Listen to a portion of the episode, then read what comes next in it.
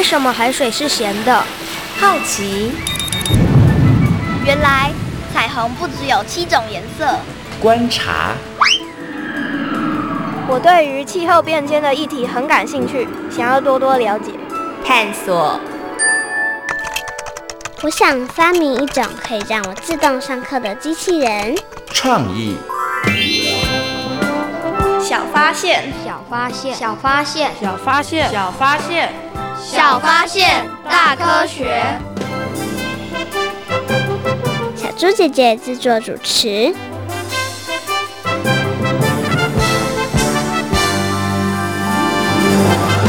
青鱼、蛤蜊、虾子、白带鱼。丝木鱼、黄鱼，蔡继轩，你在干嘛？我正在计算我到底吃过了多少海鲜。哇，你刚刚说的都吃过？对啊。哇，那你真的还蛮厉害的。不，我觉得我还要再更努力，因为海洋里的生物超多的。啊，这样做不好吧？小发现，别错过；大科学，过生活。欢迎所有的大朋友、小朋友收听今天的《小发现大科学》，我们是科学小侦探。我是小猪姐姐，我是张涛昌。很开心呢，在国立教育广播电台的空中和所有的大朋友、小朋友见面了。涛昌，你觉得你认识的海洋生物算多吗？很多很多很多很多，你居然敢这么说？那小猪姐姐就来考考你，现在就来列举一下你认识的海洋生物，请开始。海豚，嗯，章鱼，乌贼，海星，鲨鱼，小丑鱼，海葵，海龟和珊瑚，还有鲑鱼、尾鱼、鳕鱼。哇，你真的认识的还挺多的耶！那我很好奇，你是从哪里认识他们的呢？平常学校就会讲到，还有一些新闻上也会讲。哦，所以其实，在我们生活当中，有很多的管道都可以认识这一些海里头的生物，对不对？没错。那你特别喜欢的是哪一些啊？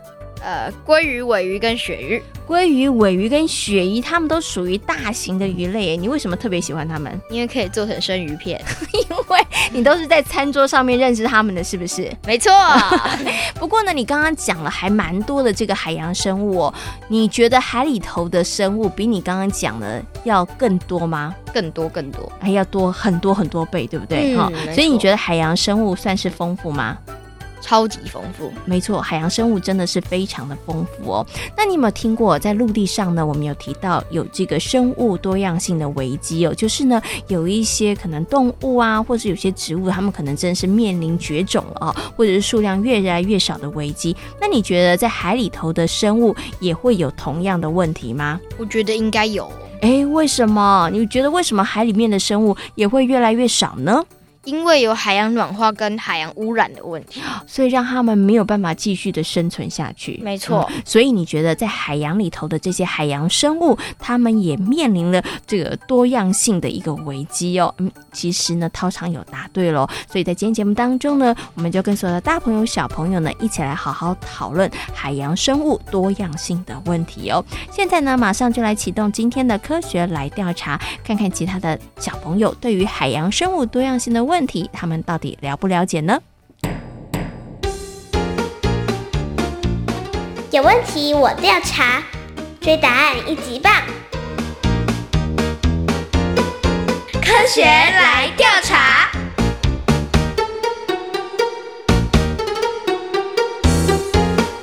科学来调查，总共设有三道关卡，闯关成功就能获得最高荣誉。星奖，答对两道关卡者是海兔奖的得主。如果只答对一题的话，哦哦，那就请你带回海龟奖，继续好好努力。祝福各位挑战者顺利闯关成功。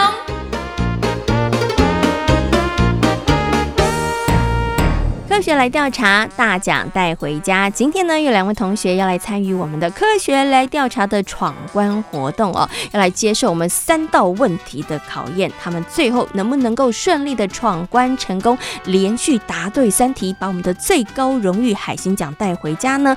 就请大家认真仔细的听一下喽。那我们现在呢，先请我们的同学来跟大家自我介绍一下。大家好，我是刘心田。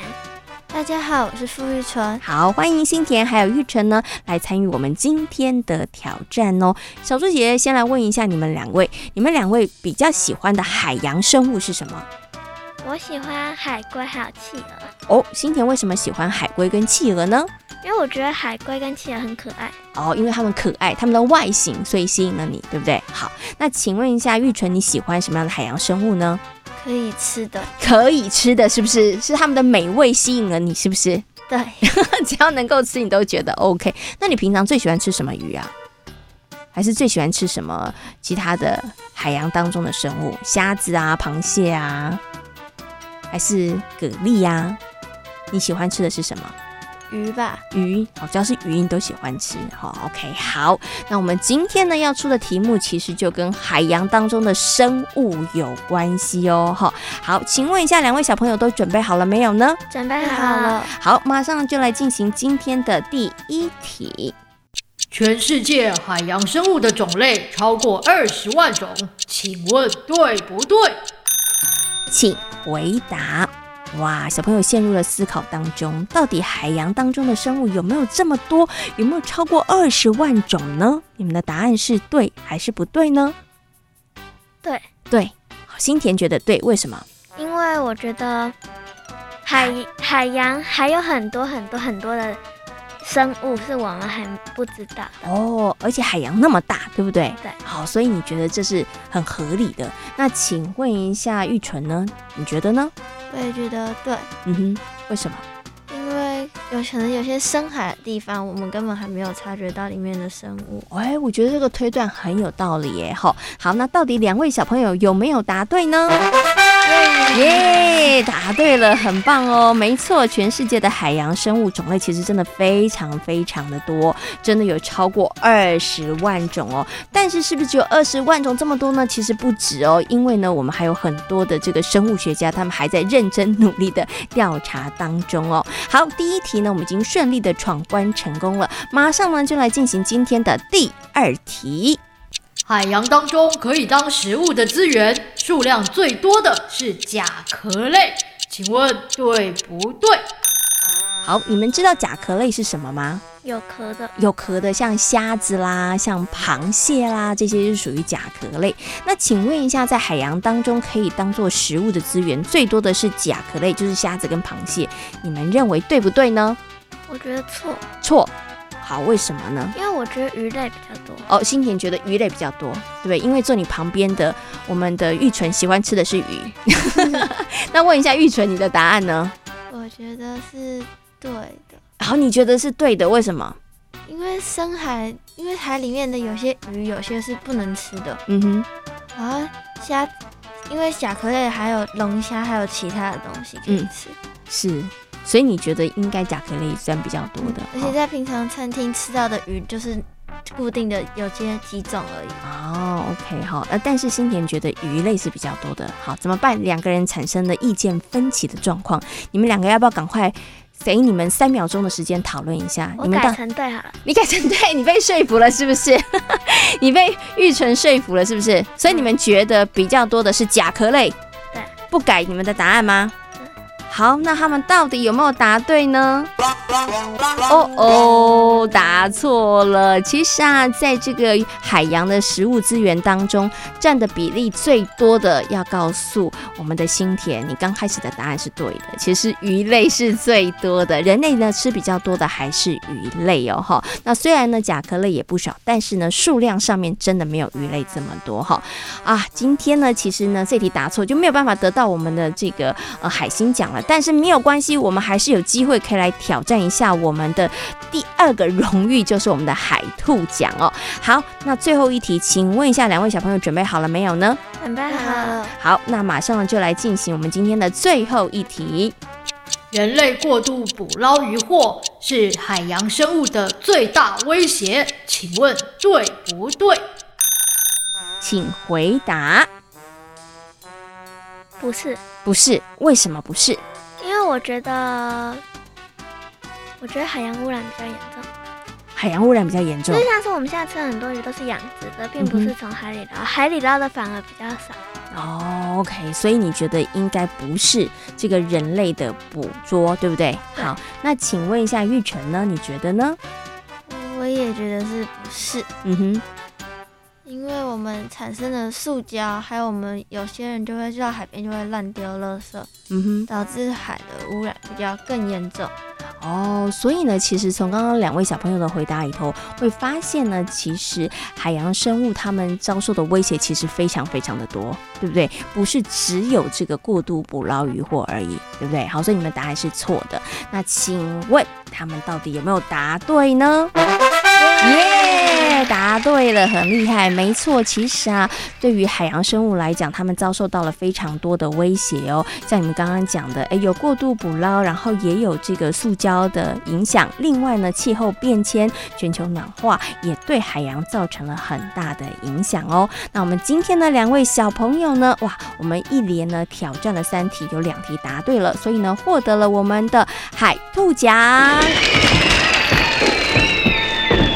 海洋生物的资源呢，非常的丰富哦。除了呢，可以满足大朋友跟小朋友的口腹之欲之外呢，也让海洋多彩多姿哦。而现在的海洋生物资源呢，面临了非常多的问题。那大朋友跟小朋友要一起来面对，我们要继续加油哦。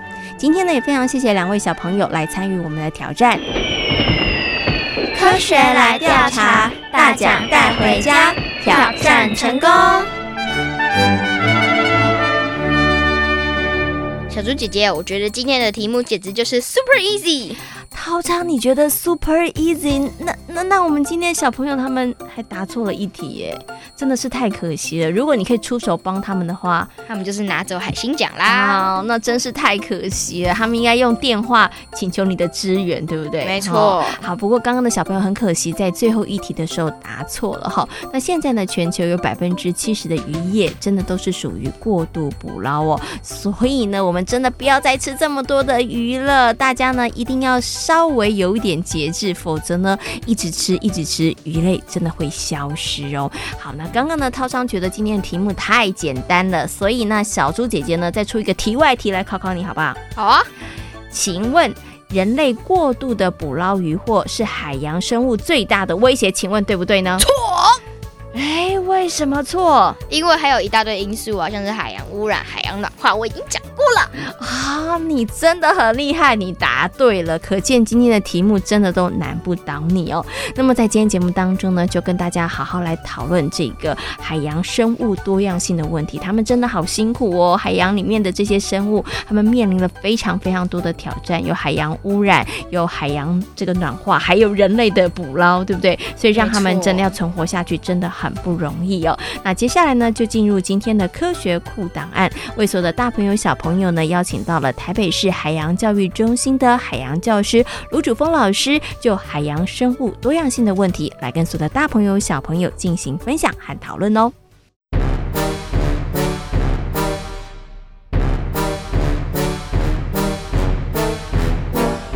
科学酷档案。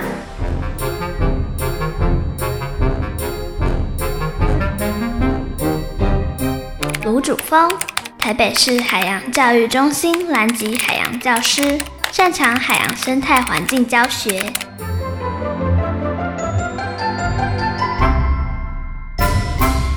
接下来呢，在节目当中，我们进行的单元呢是科学库档案。在今天的科学库档案呢，很高兴的为所有的大朋友小朋友呢，邀请到了台北市海洋教育中心的海洋教师卢主峰老师来到节目当中，跟所有的大朋友小朋友呢一起来讨论海洋生物多样性的问题。Hello，卢老师您好。你好，小猪姐姐。嗯，其实呢，我相信很多的大朋友跟小朋友对于这个生物多样性应该不会太陌生哈，对于这个名词应该是熟悉的。但是对于海洋生物多样性，可能大家就不是那么样的熟悉了。想请问一下卢老师哦，海洋生物多样性这件事情很重要吗？呃，非常的重要。所以啊，所谓海洋生物多样性，就是指一个生态系。那海洋是占全世界的面积大概七十一 percent。嗯哼，那这个生态系如果今天少了一个东西，你觉得啊，就是少一个小齿轮而已，会会不会怎么样？嗯哼，哦，问题可大了。哦，所以它少了一个都就不行，就是对。你今天少一个东西，可能就会产生后面很多的一个效应。嗯哼，可是你可能不知道，等到这个效应大到一个你已经无法控制的时候，你才发现，哦，原来当初是少了这个东西，所以它失去控制了。嗯嗯嗯，这就是海洋生物重要性。那讲一个最有名的例子，就是鳕鱼。鳕鱼当初是吃波士顿龙虾，嗯，那它吃一吃，就人类很爱吃鳕鱼。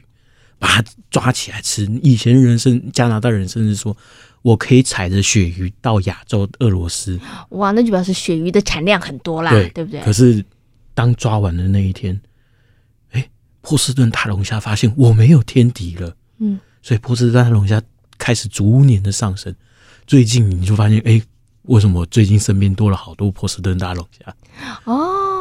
所以其实因为它的天敌不见了，所以波士顿大龙虾就开始量很多。那这时候要请问一下卢老师，小朋友说，那这样很棒啊，那我们就可以吃很多波士顿大龙虾啦，不好吗？可是当你今天把波士顿大龙虾吃完的那时候呢？哦，那可能另外一个生物它可能又会变得更多了。对，可是生物生态系就是这样子。今天你把这个东西一层一层往下吃，吃吃吃吃到最后，你可能就只剩下海藻可以吃了嘞。嗯，对吧？OK，然后甚至我们常常在上课跟学生讲，你未来想不想吃水母汉堡？不想，对，不好吃。对，OK，好，所以我们现在其实就要来好好关心一下这个海洋生物多样性的问题哦。那想请问一下卢老师，我们到底可以做什么样的事情，然后来保护这个海洋的生态系呢？呃，保护海洋生态系从小的做起的话，就是比如说你去海边的时候，你可以去观察鱼。而不要去啊！我就拿着网子去抓鱼哦，只要观察就好了。只要观察就好，你带走的唯一带走就是照片，嗯，跟回忆，跟回忆。嗯、那大的要怎么做起？很简单，鱼抓太多，这个不是我们一般人能够去呃控制的。可是我能够监督它，嗯哼，哎，那要怎么监督？我去关心这些议题，是，比如说有过于现象、抓过多的现象，我去监督政府，嘿，那这就有办法可以去。贺阻这些事情发生，让让海洋生态系维持在一个稳定的状态下。嗯，OK，只有集合大家的力量，然后大家一起来关注，我觉得它才能够形成一种一种监督的能力，对不对？嗯、然后才可以让有一些可能渔船公司啊，或者是有一些人，他们其实在捕鱼的这个过程当中，其实可以稍微比较谨慎一点点，不会捕过多的鱼，然后造成呢这个海洋生物的一个匮乏哦。好，那今天呢也非常谢谢。呢，陆老师在空中跟所有的大朋友、小朋友呢，谈到了海洋生物多样性的重要。今天呢，也非常谢谢卢老师，谢谢，谢谢。小猪姐姐，其实我很久以前就知道海洋生物在台湾周边非常多。你怎么这么厉害呢？因为我爸爸有查，因为爸爸有查过，是不是？没错，嗯，因为爸爸对于这个部分的议题特别的有兴趣哦。没错，这个台湾呢，虽然面积很小，我们的陆地面积呢，可能只有全球的千分之三，但是呢，台湾海洋生物种类的丰富呢，却可以高达全球物种的十分之一耶！哇，真的是很厉害哦。我们真的要好好的来保护它们哦，真的不要让它们呢有一天都消失不见，那真的非。非常非常的可惜。那刚刚呢，卢主峰老师呢，也有跟大家提醒了，我们可以怎么样来保护我们的海洋生态系呢？可以设置一个保护区，对不对？没错。还有什么呢？就是吃鱼要聪明点，就是有一些鱼就不要吃了。对，没错，这个吃鱼的时候呢，一定要聪明一点哦。有些鱼要减少海洋污染。嗯，还有我们也可以呢，从减缓地球暖化开始做起，对不对？然后减缓这个海洋的暖化哦。这么多要做的事情，其实呢，只要大家愿意齐心协力的话，真的可以来好好的爱护我们的海洋哦。那接下来呢，我们就要进入今天节目的最后一个单元——科学思多利，来跟所有的大朋友、小朋友呢。来听听海洋保育的故事哦！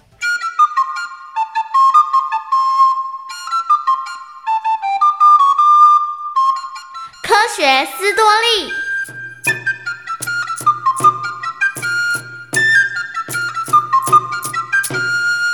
张坤雄是国际知名的海洋生态与渔业生物专家，同时也是台湾第一位推动人工鱼礁永续经营的学者。他对于海洋相当的热爱。念小学的时候，当张坤雄看到地理课本上描述了台湾特有的气候及地理位置，让他对于海洋世界产生了兴趣。进而，他发现了台湾拥有许多珍贵的海洋资源。求学路上，他对于海洋的研究一直没有中断。我觉得台湾应该好好善用海洋资源。为什么？你应该不会以为台湾四面环海就该发展海洋资源吧？当然不是。哎，你知道吗？台湾呐，不只是植物生态多元。就连海洋生物的物种也是琳琅满目哎！台湾拥有一千六百公里的海岸线，西部是沙岸，东部是沿岸，南部的鹅銮鼻海域还有珊瑚礁，而且台湾附近的鱼种其实相当多。哦，看来你对海洋真的很有兴趣，研究也很深。嗯，是啊，所以我决定要到日本读书。好好研究海洋生物资源。什么？到日本？没错。当张坤雄台大动物系毕业后，他舍弃了当时热门的科系或者是职业，毅然决然地到日本研究海洋生物。当他在日本取得博士学位后，返回台湾进入大学教书，同时还担任中研院动物学研究所的所长。这段时间，张坤雄为了能够亲眼看到海底生态，甚至他还跑到了美军顾问团俱乐部学习潜水。以前我以为海洋广阔，海洋资源应该是取之不尽、用之不竭的，但我观察这些海洋资源正在流失呢。啊，真的吗？嗯，海底的鱼类数量。似乎减少了。如果再这么下去，海洋资源会不会消失殆尽啊？这当然有可能，所以我们得要想个办法。当张坤雄发现海洋资源正在流失后，他决定想办法遏制情况恶化。他建议适度的释放人工鱼礁。张教授，为什么要放人工鱼礁呢？人工鱼礁是为了让鱼类有个栖息和觅食的地方，有了居住的地方啊，鱼儿才能够安心的长大。可是人工鱼礁会不会破坏海洋生态啊？这就是我们要注意的地方了。人工鱼礁投递之前呐、啊，必须先进行海底勘察，投放的面积必须集中成堆。啊，对了。也要远离珊瑚礁。为了让人工鱼礁确实发挥作用，张坤雄每三个月都会定期亲自监测拍照，同时潜入海底查看鱼群的种类、数量以及聚集的程度。之后证明了人工鱼礁的确发挥了作用，鱼群的数量以及种类日益丰富。张坤雄除了是台湾第一位倡导人工鱼礁投放的学者外，也是富裕樱花钩吻龟的幕后推手。樱花钩吻龟曾经是河中数量相当丰富的鱼，但是因为风灾、水灾、地球暖化和人类山林过度开发的缘故，所以数量大幅减少。樱花钩吻龟是非常珍贵的鱼类。日据时代就有樱花钩吻龟的保育区，唉，现在的数量也越来越少了。山林过度开发和毒鱼电鱼的行为，才会让数量快速减少。啊，张教授，您之前大声呼吁要大家重视保育的问题，但效果好像不太好啊。是。所以，我们得要再加把劲，试试看其他的方法。一九八五年，张坤雄获邀担任樱花钩吻龟保育整体计划召集人，他串联学界与政府单位，携手进行复育的工作。同时，他也跟部落的原住民进行对话。为什么我们不能抓河里的鱼？那些是非常珍贵的鱼，如果我们不好好保护他们，等到他们绝迹的时候，就后悔莫及了。有这么严重吗？没错，希望我们大家可以一起努力，留下这些珍贵的鱼。那我们可以怎么做啊？我希望部落的青年可以组成巡逻队。巡逻队？嗯，除了富裕工作外，避免其他人滥捕鱼也是很重要的。如果大家能够实时监控河流的情况，避免有人违法捕鱼，我相信成效会更好。张辉雄让部落青年参与了巡逻保护的工作，杜绝非法的捕鱼行动，同时全面展开保护国宝鱼的计划。真是太令人期待了。嗯。经过了四年的繁殖技术和研究，看到这两百五十尾樱花钩吻龟的幼鱼，所有的辛苦都忘记了。没错，希望这些幼鱼能够顺利的长大。张坤雄和伙伴们把樱花钩吻龟的幼苗放到了七家湾溪和雪山溪里，开启了樱花钩吻龟复育成功的第一步。因此，也有人称张坤雄为国宝鱼之父。张坤雄终其一生为台湾的海洋保育竭尽心力，他作育英才无数，让更多的人能够加入守护台湾海洋的行列。